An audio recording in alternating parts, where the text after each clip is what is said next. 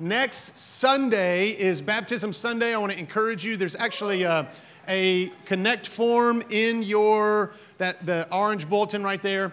Uh, if if that's something that you've made a decision recently to follow Jesus with all your heart, is something that um, you've not done before. It's been a long, long time. Baptism is a, is a step that we make in obedience to what Jesus has said and also to what he's done. It's supernatural. It's, an, it's a supernatural thing. It looks natural because you're just getting in the water and then you go under the water and you come back out. You were dry and now you're covered in water. It just looks like normal. The thing is, is, is God's done a miracle on the inside of you and on the inside of me. So that's next week. I want to encourage you to sign up for that if you've not uh, uh, done uh, baptism. We have uh, small groups have started, small groups launched. We had that a couple weeks ago. Now it's a perfect time to get involved. Thank you, small group coordinator. All right.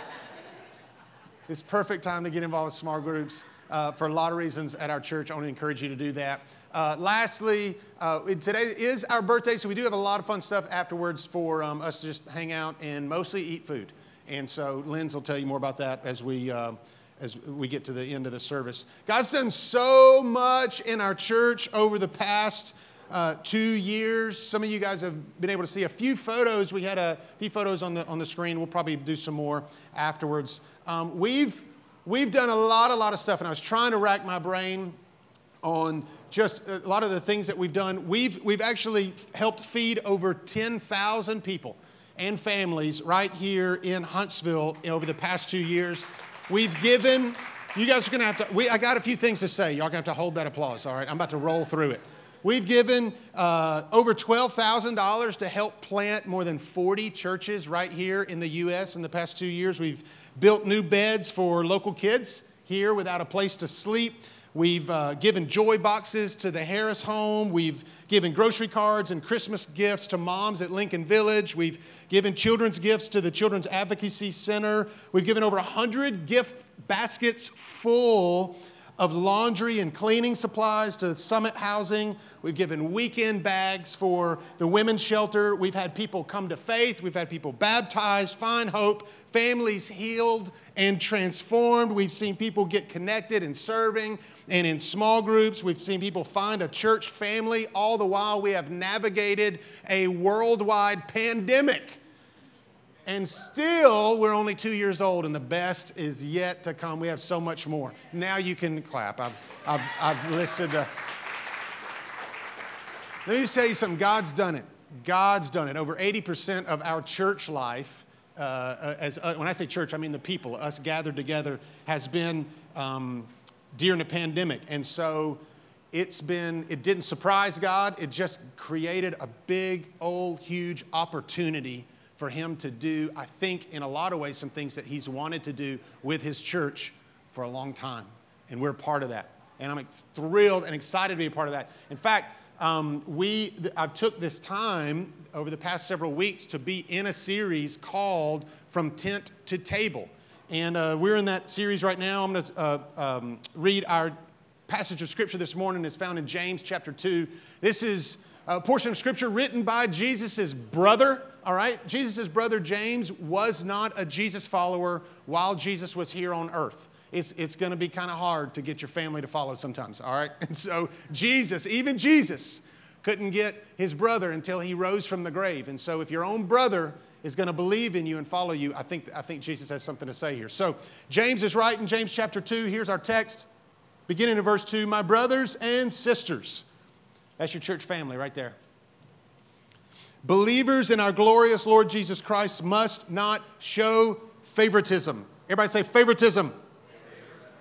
Suppose a man comes into your meeting wearing a gold ring and fine clothes, and a poor man in filthy old clothes also comes in. If you show special attention to the man wearing fine clothes and say, Here's a good seat for you, but say to the poor man, You stand here or sit on the floor by my feet, have you not discriminated among yourselves and become judges with evil thoughts? If you really keep the royal law found in Scripture, verse 8, love your neighbor as yourself, you're doing right. But if you show favoritism, you sin. You sin and are convicted by the law as lawbreakers. For whoever keeps the whole law and yet stumbles at one point is guilty of breaking all of it. For he who said, You shall not commit adultery, said, You shall not murder. He said, If you don't commit adultery but do commit murder, you become a lawbreaker. Speak and act as those who are going to be judged by the law that gives freedom. Because judgment without mercy will be shown to anyone who's not been merciful. But mercy, everybody say mercy. Mercy, mercy triumphs over judgment. Our series from tent to table is just that. We're looking at God's presence represented in the tabernacle or the tent in the Old Testament when Jesus, uh, when um, uh, God's people, the Hebrew children, didn't really know God's ways. And so he revealed himself through his law and through his commandments. And also, he said here, he showed them how to build, basically, build their church, build the tabernacle. And it was in a tent. And when Jesus shows up, he ushers in God's presence as a man, but also as God here on earth. And so it shifts from this tent where they used to go to meet God's presence all the way to Jesus. And some of the best places in Scripture where we see who Jesus is, it is when he's sitting at a table and he's eating with other people. Somebody told me recently, they said, Man, I, I like, I, I, uh, they, um, they said, Man, I like how often you talk about food in your sermons. We were actually were eating dinner when they said that. And I was like, Well, it's a big deal. It's important. Food's a big deal. We see it in Jesus that every time we see some of the, some of the we, we catch um, a, rev, uh, a revelation of who Jesus is so often when he's at the table. And so this morning, we're looking at, we've noticed how our families all kind of have collectively their own personality, their own voice. You think about, you know, eating, you know, family dinner if you guys ever did that, or, or maybe some of your closest friends, and you get together. They almost care. They almost have their own, their own voice, their own personality there. And so we're looking at what is Jesus's, the church, his, his body, the body of Christ. What what should be that personality? What should be those values there? What is it like at Jesus' table? And what kind of values is he trying to establish? I remember going to, uh, I was in college and I went to college to become a pastor. And um, in my undergrad, I was in Florida and I, I was, uh, I don't know if you guys have ever done this or even heard of this. I had a, um, I joined a club at school, and it was called the Preaching Club. All right, sounds thrilling, doesn't it? So the reason I did it was because I had a class where I was supposed to preach for the class. It was the first time I ever really did it. I was like 20 years old, and I was like, oh, this is gonna be a breeze. I love it. And I've never done it before. I stood in front of the class, and I was scared to death in front of every. I was so nervous, and I got done, and I was like, this is not, this is not good. You can't be a pastor and not want to talk. So I was like, what am I going to do? I need to either quit or join the preaching club. So that's what I did. It was a real thing. I was in Florida, and so basically, the coordinator of it would send you to go preach at random places. There were a lot of, of uh, Central Florida is filled with these incredible communities called retirement communities. All right, is 55 and older, and and these these groups they would all uh, a lot of them had this. They would all um, live in their their um, uh, retirement community, but they would have a church there. A lot of them would have a church, and they would just all, if those that went to church, they'd all go to like the same one. So I go to one, Zephyr Hills Church. It was just interdenominational. You had all kinds of people in there. And so we're sitting in there. I preach the word, I preach fire. I preach straight fire. No, I'm kidding. I was, I was, nervous. I thought, I'm 20 years old. What do I have to say to these sweet people? And they sat and listened and uh, were so kind. And afterward, I went to the door uh, to, the, to the door out of the auditorium. I didn't grow up going to church like this. Maybe you guys did, where I stood there and I shook everybody's hand on the way out. Anybody ever grow up in a church where you stand at the door and you shake everybody's hand? Yeah, I'm not doing that here. So I go back there and, and well, it's COVID. So I'm, I'm sitting back there, or I'm standing there and I'm shaking hands, and this guy comes up to me and um, people were saying, Oh, thank you, Pastor, thank you. And I felt so honored. Like, here I am, this kid legitimately a child standing there. And um, oh, thank you, Pastor. And this guy comes up and he looks me dead in the eyes. And, he, and I have my hand out. He does not stick his hand out. And, I have my hand, and he goes, Hey. I said, Yes, sir. He goes, You ain't from Africa? And I went, No. And he said, They told me we had a missionary from Africa today. I said, No, sir, I'm from Alabama. And he looks at me and just does this puts his head down and walks out. And I just went, This is persecution, guys. This is real persecution. This is where it's at. Right behind him, this other guy, this sweet man, he's smiling, just smiling. He looks at me and he sticks his hand out. And I'm like, okay, good. And I, and I go to shake his hand, and there's something in his hand. And he says, God bless you, son. Don't listen to him. And I went, and, I, and he pulled his hand back.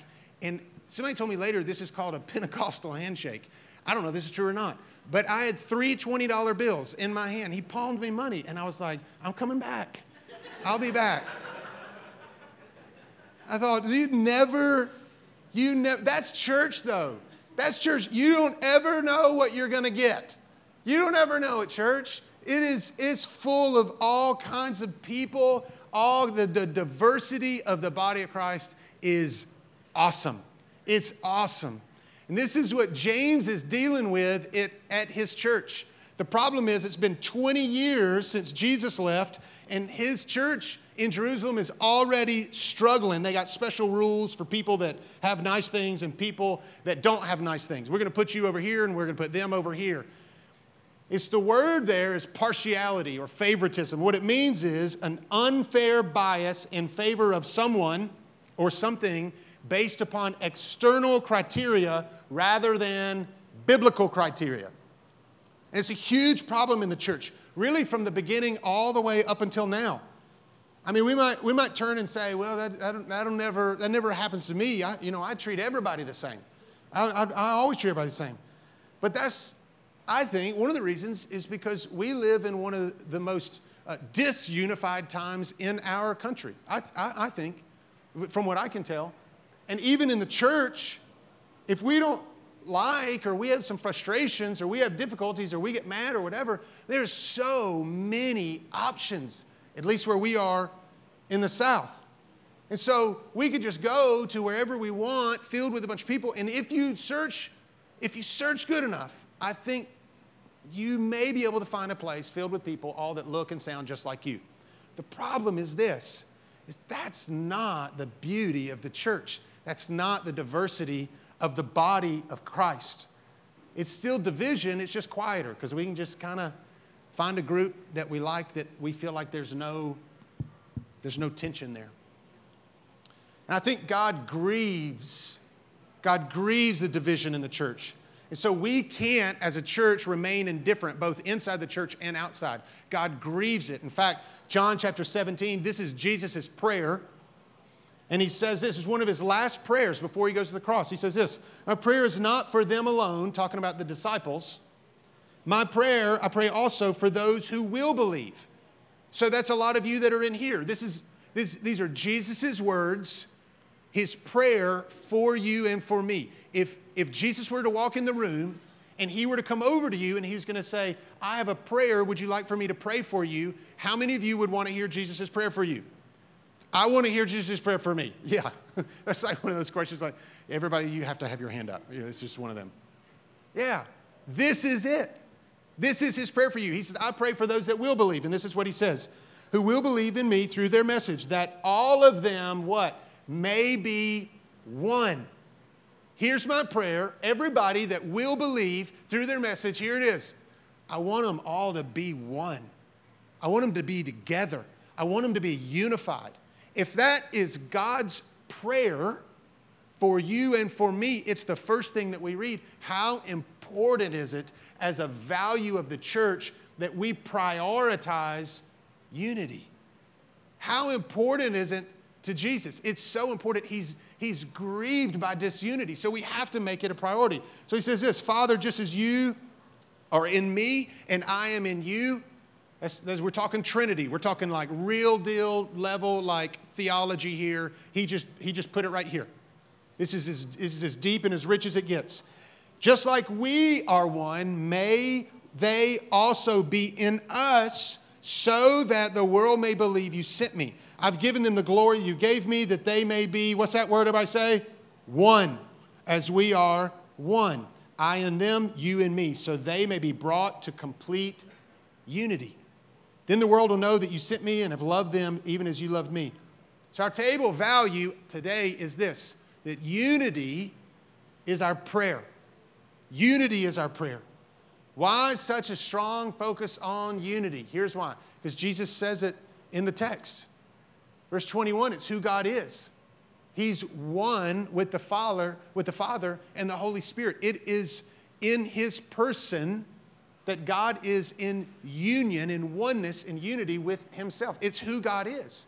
And so, wouldn't you expect the body of Christ also to reflect who God is? The other reason is this so that the world will know who God is. Verse 21 so the world may believe. How does the world know? How does the world know who God is?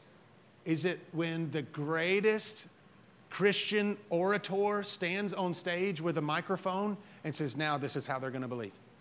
It doesn't say that. It says they're going to know through their unity. So if, they, if the world knows who Jesus is through their unity, what do they know through our disunity? So this is, this is what unity is not. Unity is not niceness. Unity isn't just being sweet and nice. It is not, this is not a message on be nice. Don't leave here and hear these words be nice. You should be nice. That's a good thing. We should do that. But that's a, that is a, a, a shallow and a cheap message on unity. It's not enough. It's not, it's not just niceness. It's not, you know, hand holding and, and, and kumbaya and, and, and agreeing on everything.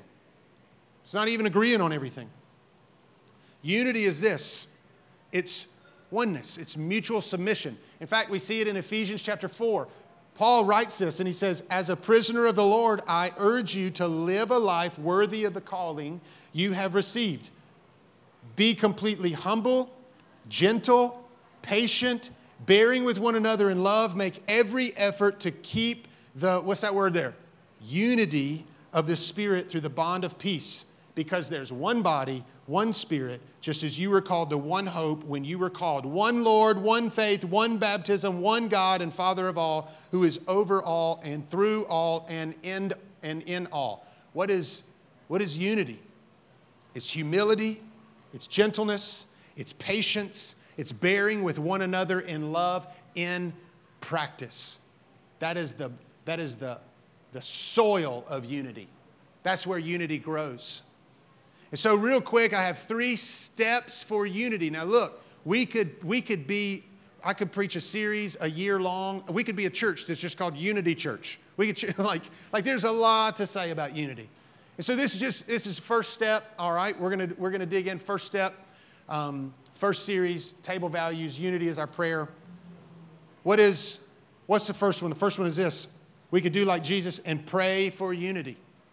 Pray for it if you've been in our series so far from Tent to Table, you, you may have picked up um, all my first points are all the same. So they all have to do with, with um, seeing God's presence already there and already active and praying for God to reveal himself. It's the same thing. And so if Jesus prays for unity, wherever there's disunity, what is our first response? prayer. Prayer, there's a lot of challenges with prayer. One of them, sometimes it's, we, we think it's hard. The other time is, the, at least in my life, the times I need to pray most are the times I don't want to pray. I want to pray the least. Is that true for you? You, you ever gotten like real mad before? Maybe not y'all, I have. You ever gotten real mad before? Did you, where you were so angry and you were like, I can't wait to pray?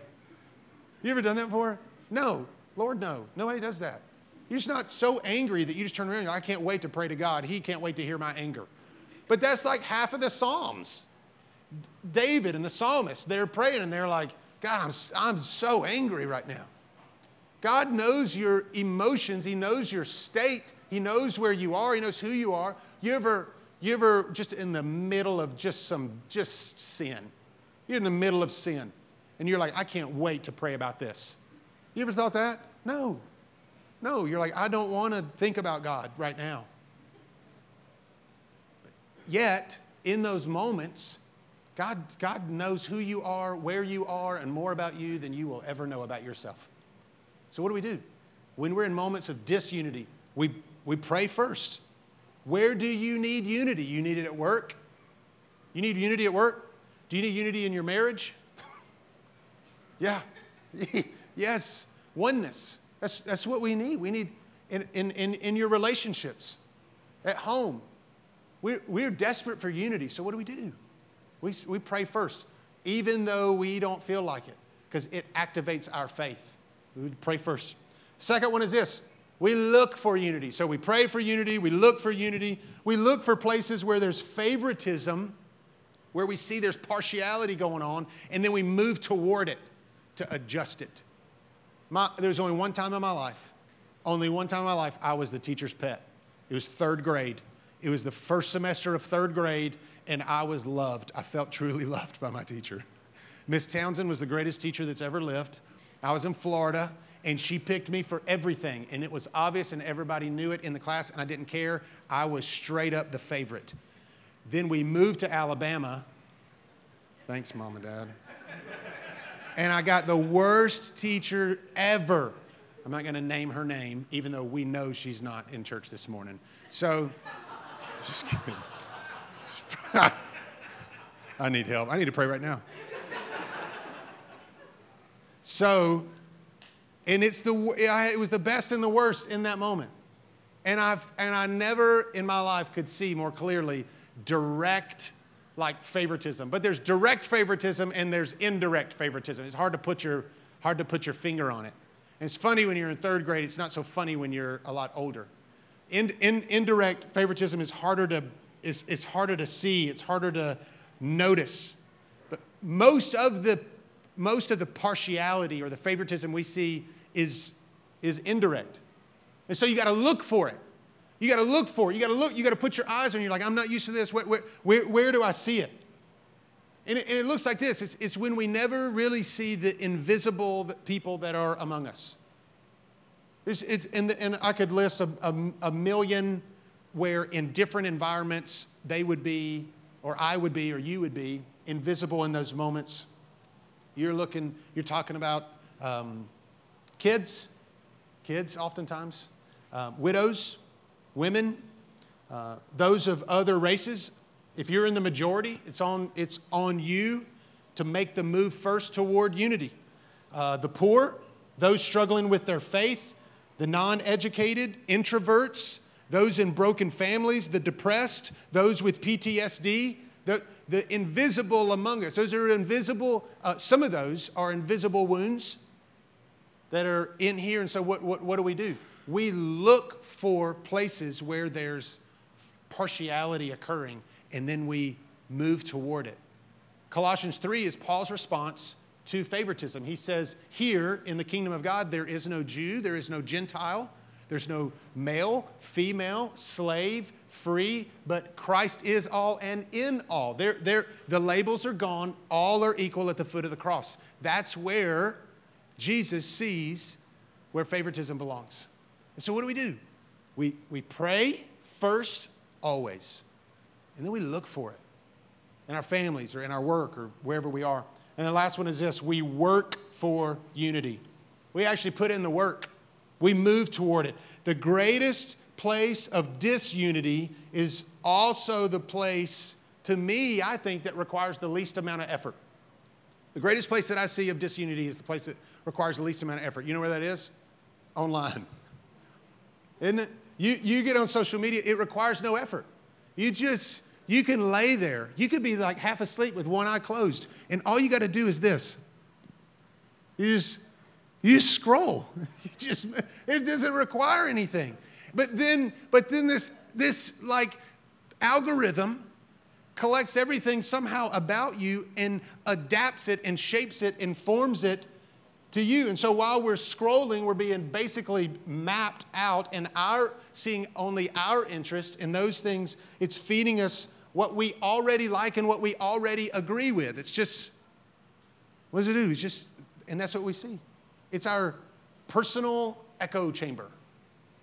You know, I, I think where it is the opposite of most of our social media feeds? The church. I think it's the church. I think it's a healthy church. There's no escaping the, the uniqueness and diversity of the true body of Christ.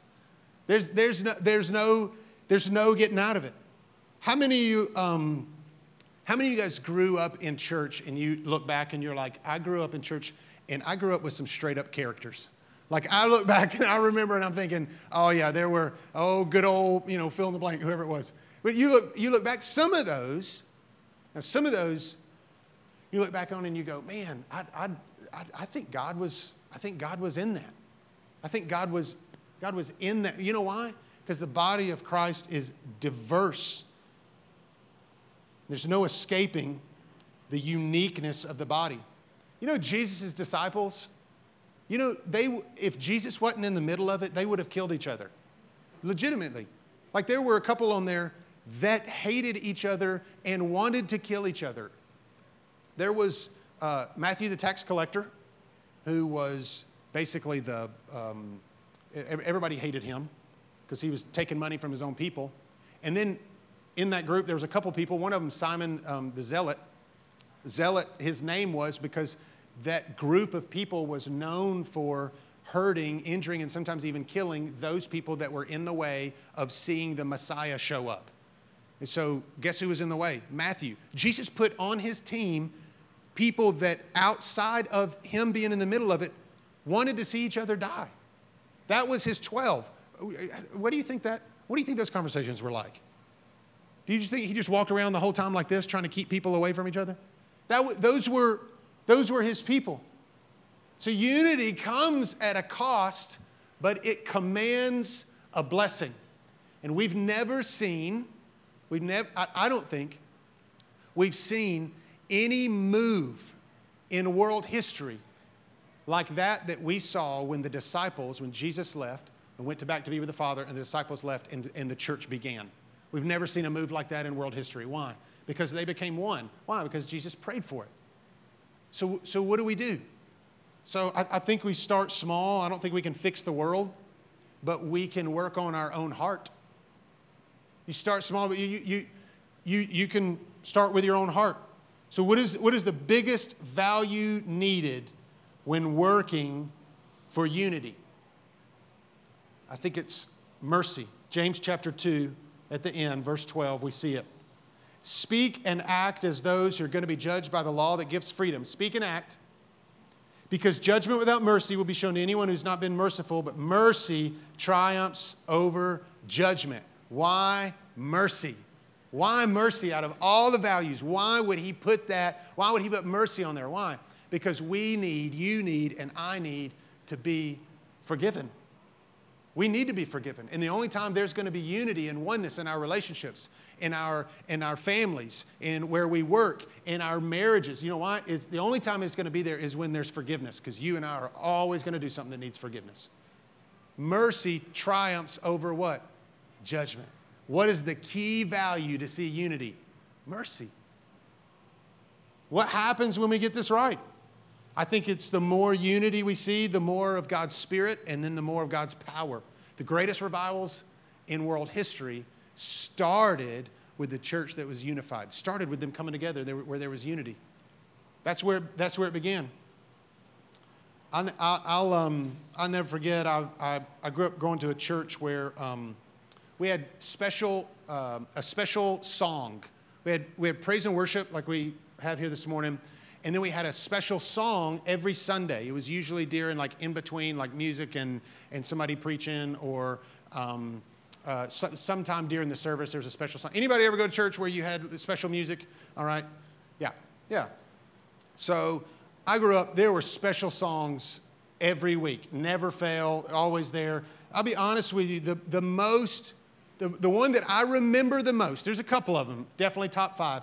The one that was most impactful and beautiful to me was I, will never forget it. I can remember it. I'll remember it all my life. It was, some, it was from somebody who actually didn't have the gift of singing.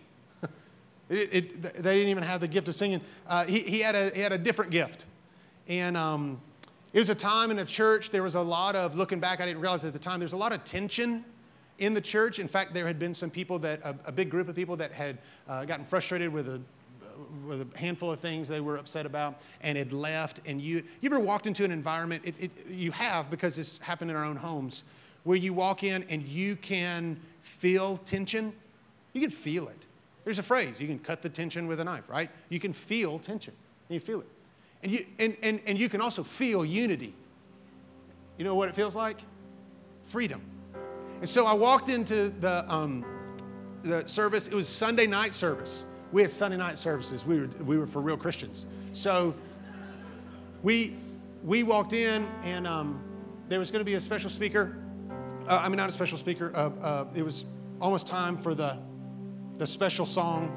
And um, uh, Greg got up to sing. Now, Greg was a part of our church. He had been attending for a couple years by himself. He was older than me. He was in his, I think he was in his later 20s at the time.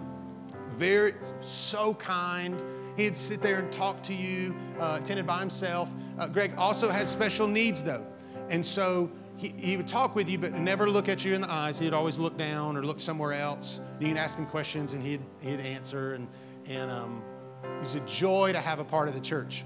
So one day we go in, and service is going on, and I see Greg stand up, and then his mom was with him, and I just met his mom. And they go up to the front and they go stand on stage, um, unlike up here where we have the floor, and um, stand on stage. And his mom gets on the piano, and it's just super simple. It's just as simple. And, um, and, the, and, and they introduce Greg. They said, Greg has a special song for us tonight. And so I'm thinking, Greg's singing. All right. And so Greg starts to sing, and he sings a song that only has a couple lines, lasts about two minutes long. And there was one line that he repeated over and over again. It was almost the entirety of the song. And he just said it over and over again. And so he starts to sing and he says these words He says, We are one body, one body in Christ, and we do not stand alone. And then he just says that line and everybody's singing and it's kind of like when you're supportive you're sitting in the seat and you're supportive like some of you guys are doing to me and you're like you just and so we're sitting there and but he starts to say it and he says it again. It's it's there's only a few lines that's the only line that i remember the song. He starts to repeat himself over and over again. We are one body one body in christ and we do not stand alone.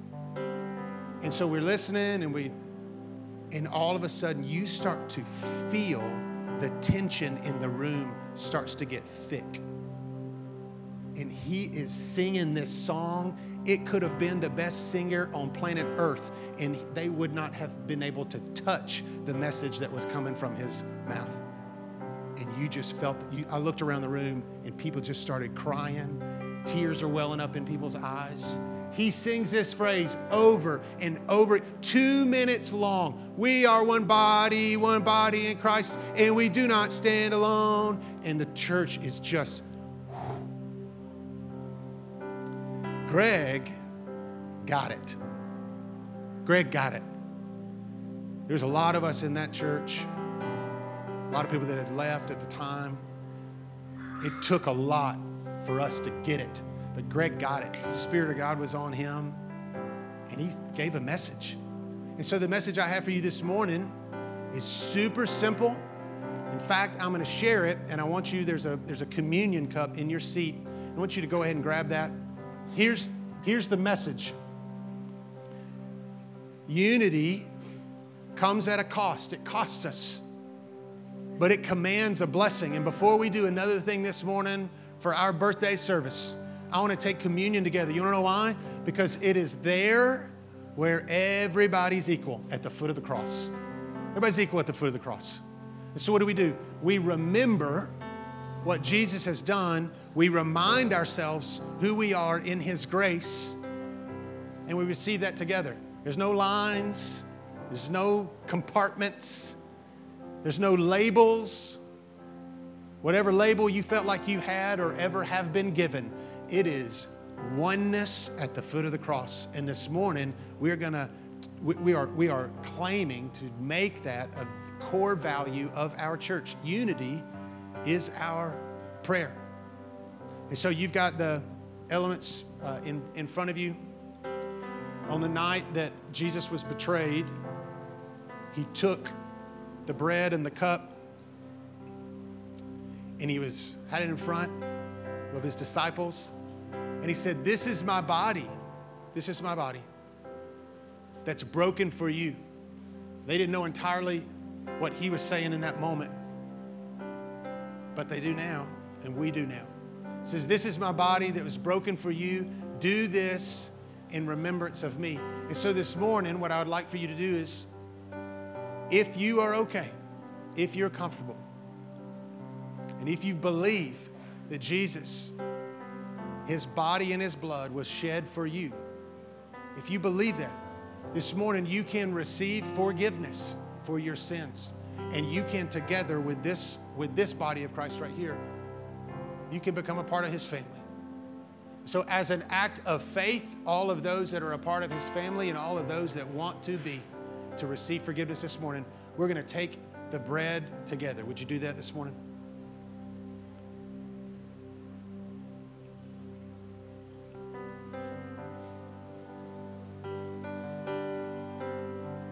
Then Jesus took the cup and he said, This is my blood that was spilled for you, is poured out for you and for me.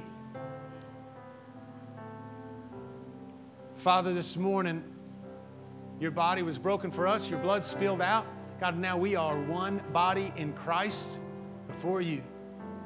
So, God, we thank you for the blood that was spilled for us. God, we receive your grace this morning for today, for yesterday, for tomorrow. God, make us one. We receive it. In Jesus' name. You take the cup.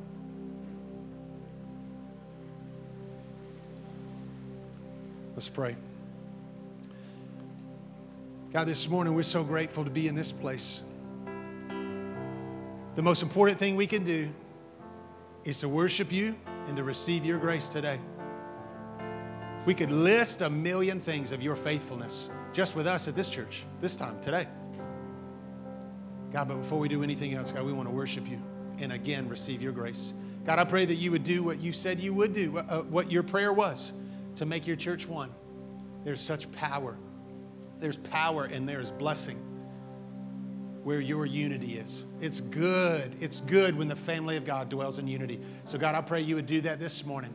Establish it, make it so in our church and in these people. God, every person in this room, God, experiencing brokenness and disunity, whether it's in relationships or in their career, God, in their frustration with where they are versus where they want to be. God, disunity in their own soul. They believe some things, they don't believe others. There's this tension. God, I pray that you would breathe your peace, your joy, God, and oneness into their life this morning. God, may they experience your presence like they never have before, right now. In Jesus' name, amen. Well, good morning. I'm so happy you guys are out here with us to uh, to worship together and also to celebrate two years. I won't go into all the stuff because Joel already did, but it's a big day and it's an exciting day. Did I just sling that off? Sorry I slung the rest of that communion off. I can tell because it's on my connection card, which I'm going to tell you about. We've got connection cards in every chair. Um, if it's your first time here with us at Four Corners, we're so excited that you came. If it's your first time online with us, uh, we're thrilled that you joined in with us as well. There's connection cards uh, in the chairs. There's also a connection card link in the feed. I'd love the chance to just write you a little note thanking you for coming and being with us today. Um, I would, I, I, promise I won't like show up at your house. I'm not going to call you, uh, but I would love to to be able to reach out. We're excited to have um, more people uh, come in and be a part of this wonderful church family we've got. For those of you who have been here, if you need to connect with us in any way, there's places to um, check mark on the bottom about serving, small groups, all of that. Uh, if you have your own thing you need to connect with us about, just write it on there. We're real people that read these, so we uh, we want to be able to help you any way that we can. On the back side, there is um, an Ask God and Thank God portion. If you've got something you want our church prayer team to be praying with you about or celebrating uh, what God has done for you, let us know. That, that is a joy and an honor to lift up your prayers to the Lord. If you want to either, I would say leave it in the chairs, but today's going to be a little busy. So if you want to leave it at one of the high top tables in um, the bucket, or you can just give it to me either way. Um, we will collect those and reach out to you sometime this week. I do want to say thank you also for those who are giving to Four Corners Church. When you listed all the things that we've done over the last two years, it almost made me cry because I just thought, you know, it's been a, a lot of it kind of a blur. And I mean that just because COVID knocked out like a year of everybody's life, you know, and you're like, where? What in the world? And then as he listed it, I remembered so many of the opportunities we had came in the middle of COVID. And, um, and there are people in this church that just said, nope, I found an opportunity and, and grabbed our church people, and we, we did and blessed when people felt so alone.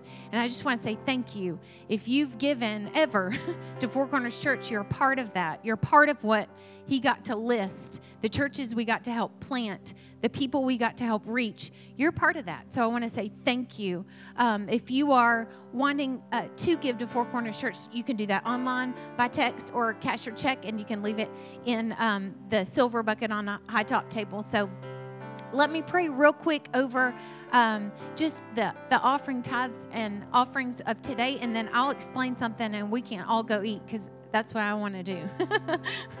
Jesus, thank you for Four Corners Church. Thank you for the people that make Four Corners Church. And um, I thank you for those in our city that we are going to be able to reach.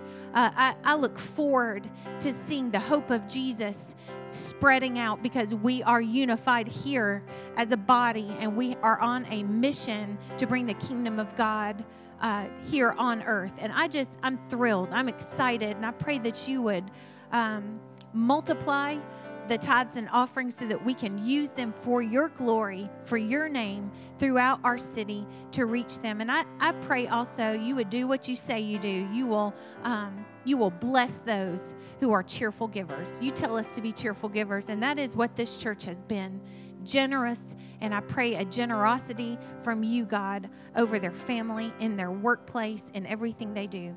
In your name we pray. Amen.